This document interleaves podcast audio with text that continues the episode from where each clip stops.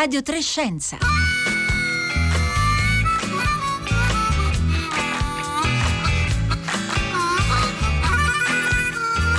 Buongiorno, buongiorno, da Pietro Greco e benvenuti a Radio 3 Scienza. Certo occorre prudenza perché la strada da percorrere è ancora lunga e non è detto che si riveli un vicolo cieco, speriamo di no, ovviamente. Tuttavia è un fatto che la rivista medica The Lancet ha pubblicato risultati che è giusto definire incoraggianti in merito allo sviluppo di due possibili vaccini contro la malattia Covid-19. Uno di questi articoli riguarda lo sviluppo del vaccino presso la Jenner Institute dell'Università di Oxford in Inghilterra, che vede tra l'altro la compartecipazione dell'italiana Advent IRBM di Pomezia. L'altro articolo incoraggiante riguardante un vaccino viene dal CanSino Biologicals, eh, Biologicals di Wuhan in eh, Cina sono due tra le avanguardie di almeno 200 gruppi di ricerca che si stanno dedicando alla messa a punto di un vaccino contro Covid-19. Con quali prospettive? Lo sapremo eh, tra poco. Intanto chi vorrà interloquire con noi può iniziare a segnare il numero di telefono dove inviare una sms 335 56 34 296. E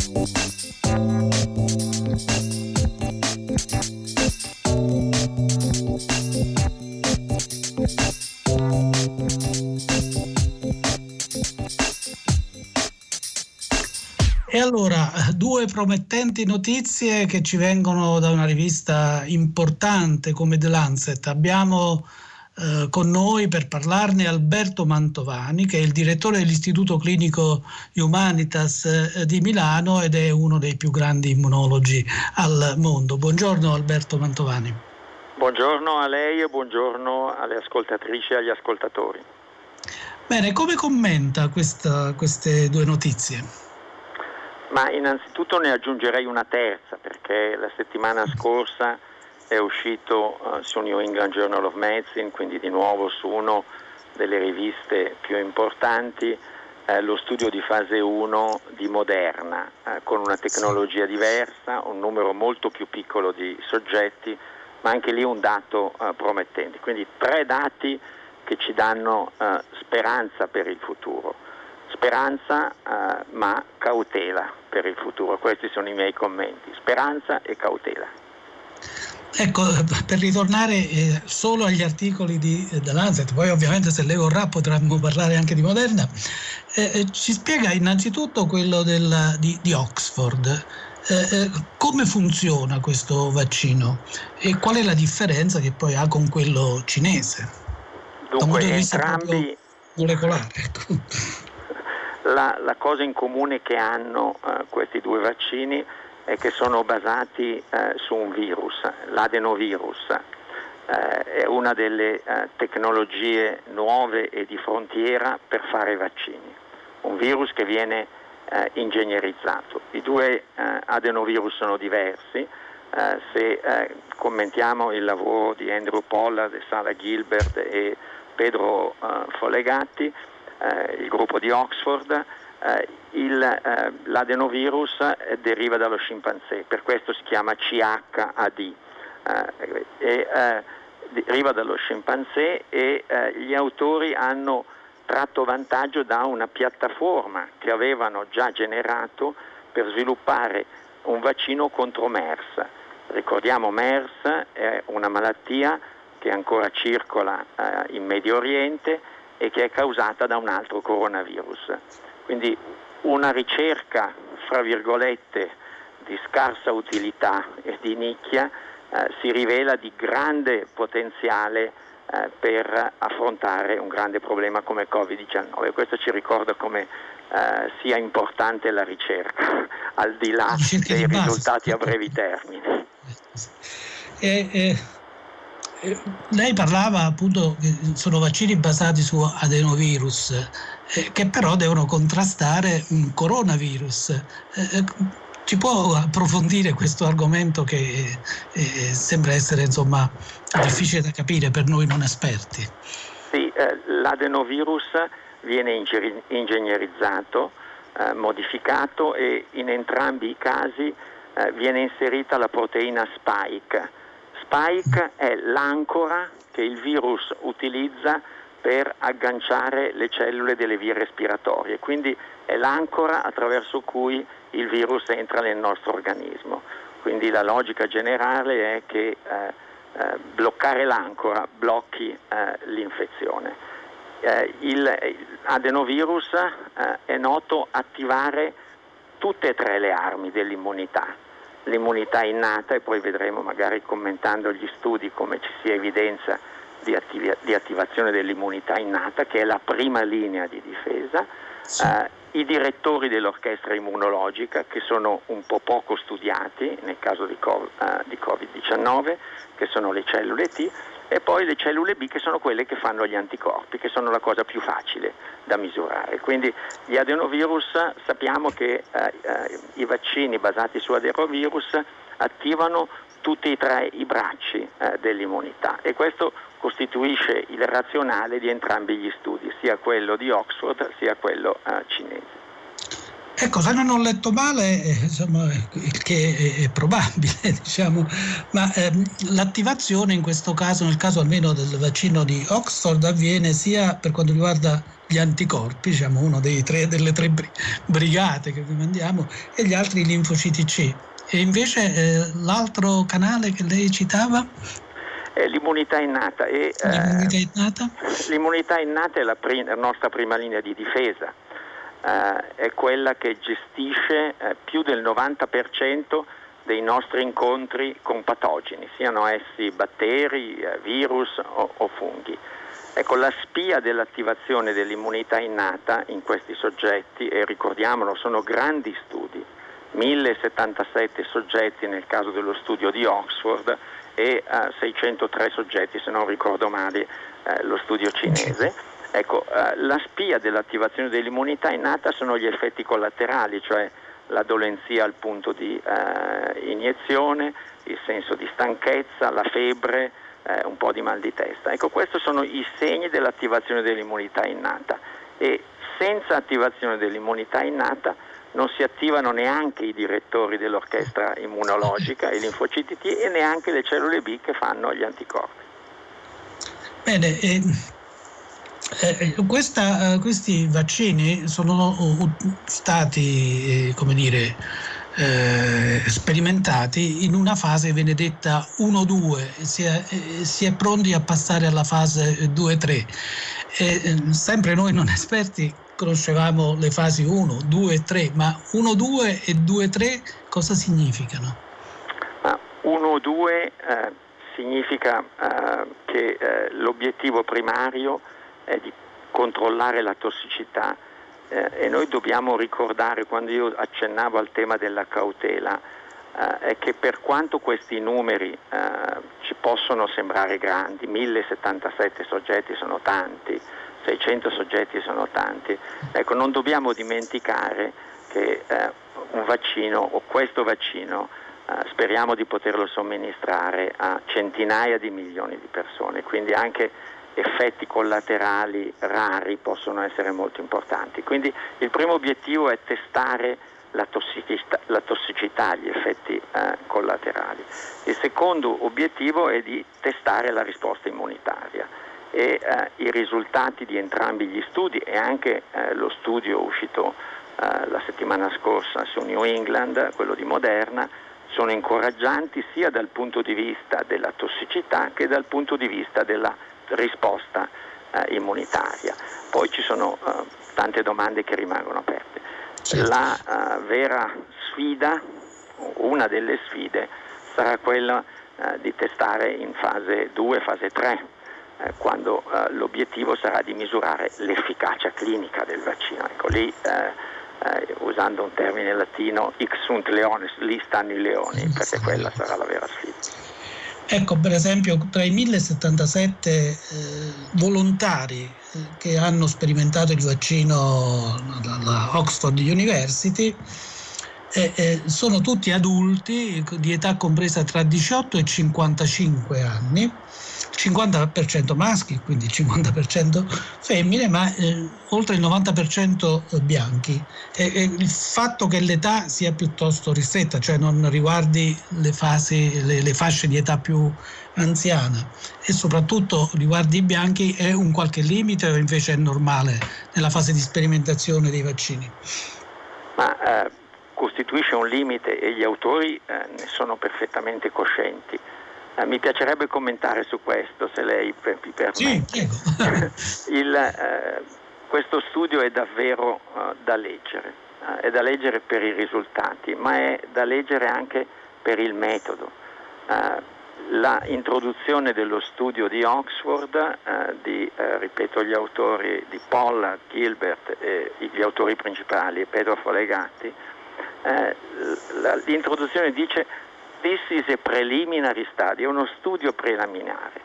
Poi ci si confronta con dati che sono resi pubblici, è uno studio randomizzato, cioè metà eh, dei soggetti sono stati inoculati con un vaccino irrilevante contro meningococco eh, e l'altra metà invece contro il vaccino eh, candidato.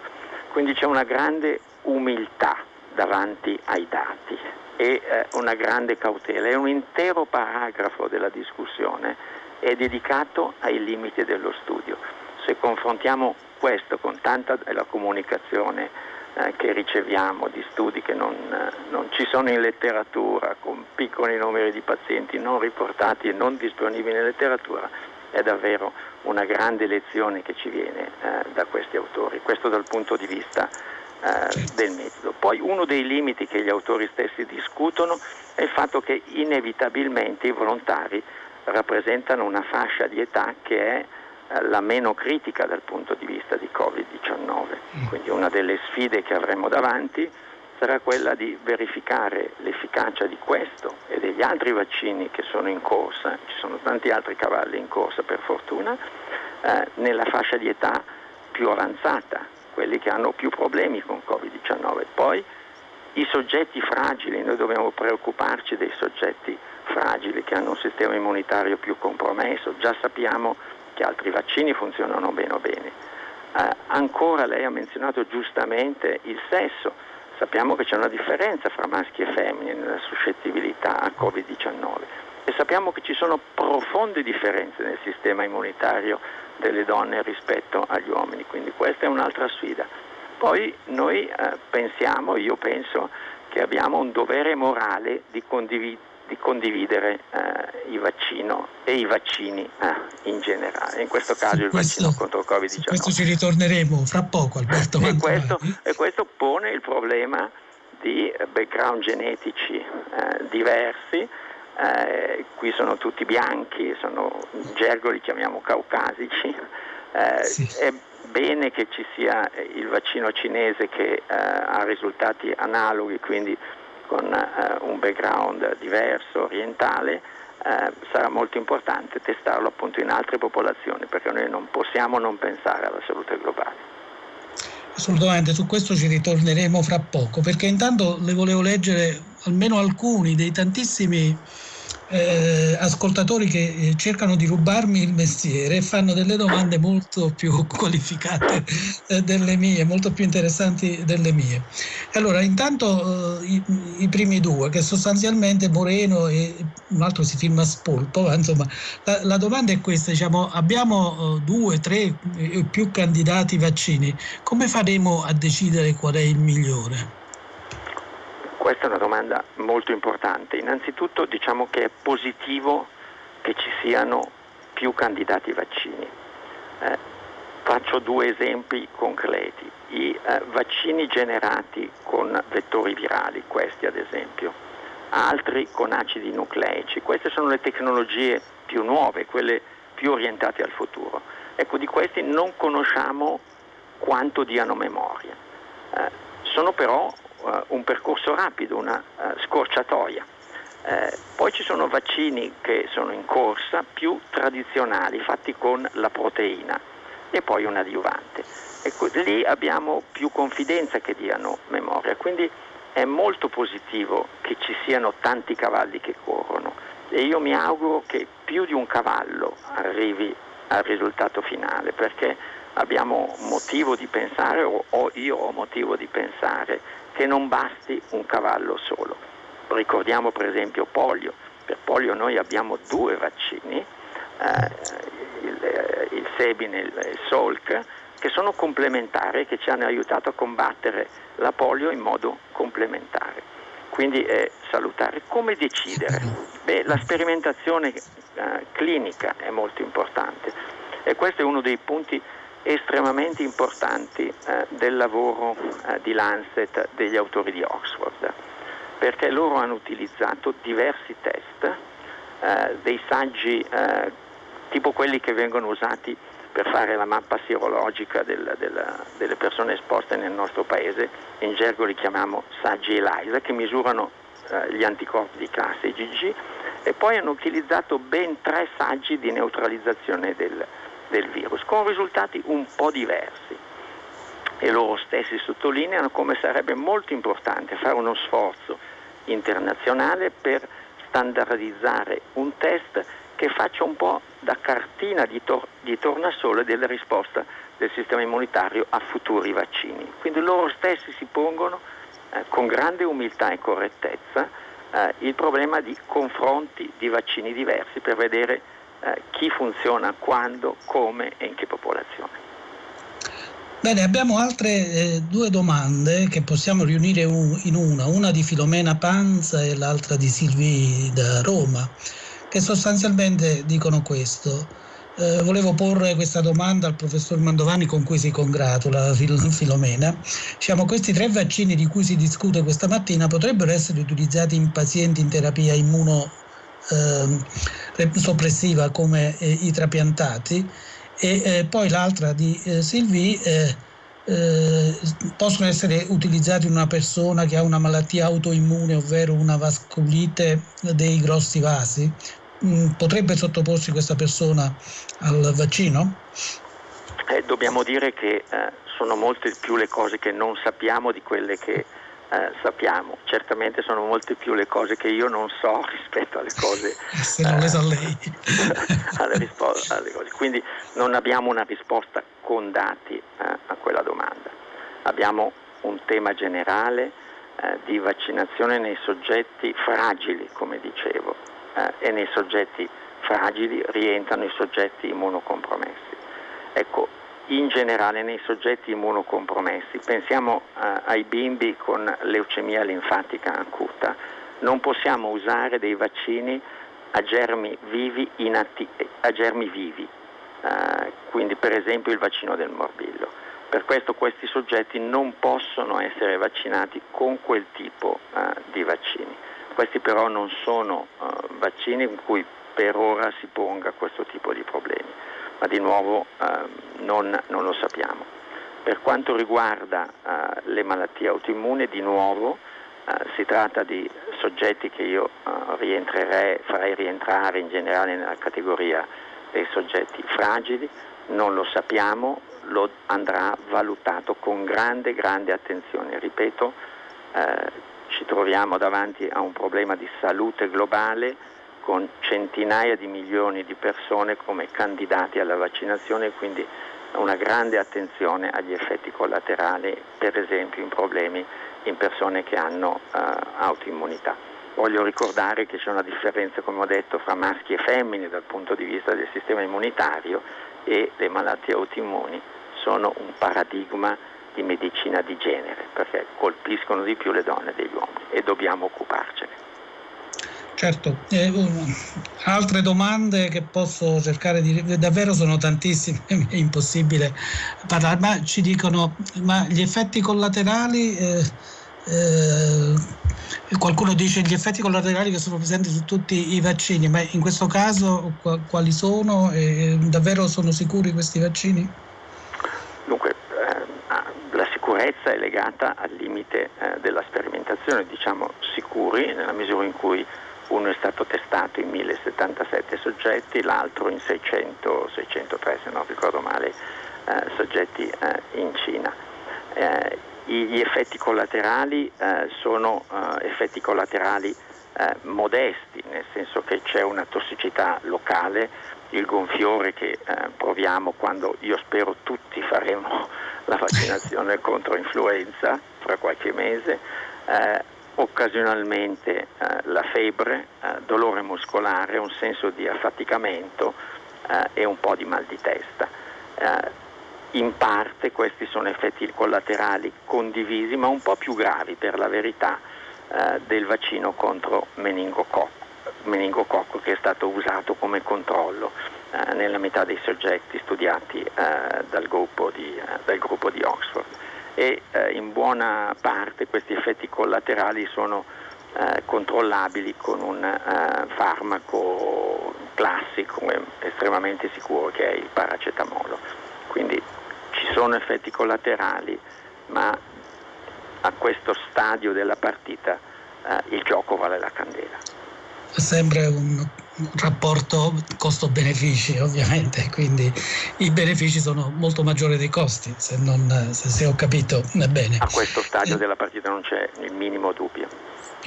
Ecco, intanto volevo leggergli un ultimo messaggio, diciamo, che, che, è quello di Marisa da Venezia, che dice quando c'è grande professionalità c'è chiarezza di spiegazione. Quindi grazie professor Mantovani da parte di Marisa eh, da Venezia.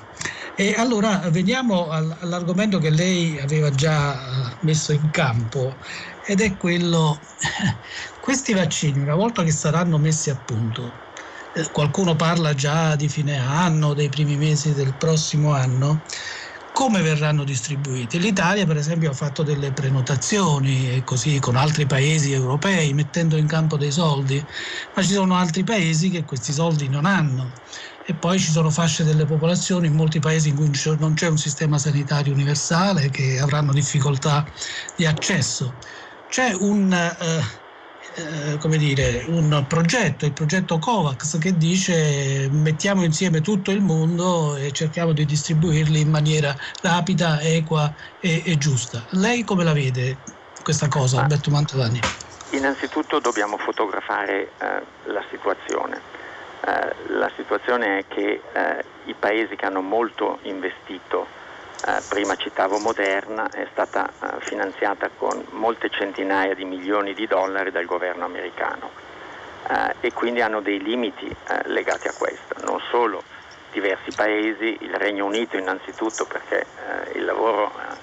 Ecco, se posso fare un commento, il lavoro di Oxford è un inno al Servizio Sanitario Nazionale, in questo caso il Servizio Nazio- eh, Sanitario Nazionale eh, inglese, eh, perché eh, questo è il lavoro sul desametasone, perché eh, in quel contesto si sono eh, sviluppate queste sperimentazioni cliniche straordinariamente importanti. la sperimentazione sul desametasone in Covid-19 ha coinvolto il 15% dei pazienti, di tutti i pazienti del Regno, del Regno Unito. Quindi diciamo, c'è un tema e il Regno Unito eh, si è prenotato una quota molto importante del vaccino contro Covid-19. Eh, dobbiamo dire che eh, il nostro Paese, eh, assieme a, a, alcuni altri Paesi europei, è stato fra i primi a mettere delle risorse in uno sforzo di eh, condivisione. Eh, il Regno Unito l'ha fatta, la Germania è quella che ha messo più risorse. Io credo che questa sia una grande sfida. Eh, io eh, penso che eh, dobbiamo garantire l'accesso eh, vac- ai nuovi vaccini contro Covid-19 eh, su scala globale. Voglio ricordare che eh, io sono stato nel, nel, nel, nel, board, nel comitato direttivo di un'organizzazione di salute globale che si chiama Gavi. Gavi non è solo un buon vino italiano, è anche un'organizzazione di salute globale che ha contribuito a ridurre eh, il numero di morti nei paesi più poveri per mancato accesso ai vaccini più elementari da 2 milioni e mezzo a 1 milione e mezzo. Ecco, eh, Gavi, eh, nel board di Gavi adesso c'è eh, la presidente della Società Italiana di Immunologia, si chiama Angela Santoni, ecco, Gavi è stata in prima linea a, a schierarsi, a promuovere, a catalizzare un'unione a livello globale per condividere con i paesi più eh, poveri e più problematici l'eventuale vaccino. Io credo che questa sia una sfida a cui noi dobbiamo rispondere. Quindi noi dovremmo come Italia, come Europa, come paesi ricchi mettere dei fondi, dei soldi anche in questo progetto di Gavi. Io ne sono profondamente convinto, eh, voglio ricordare che eh, se eh, Gavi ha avuto dei grandi risultati lo è stato anche eh, per eh, il contributo del nostro Paese, contributo dal punto di vista dell'innovazione per esempio dei meccanismi economici a sostegno, le obbligazioni, parliamo tanto di obbligazioni in questo periodo per sostenere il recovery fund, beh noi abbiamo, noi nel senso come Paese, non certo io, abbiamo introdotto delle obbligazioni per sostenere i vaccini per i paesi più poveri, innovazione dal punto di vista eh, tecnico, eh, ripeto adesso c'è Angela Santoni nel board e eh, siamo stati generosi.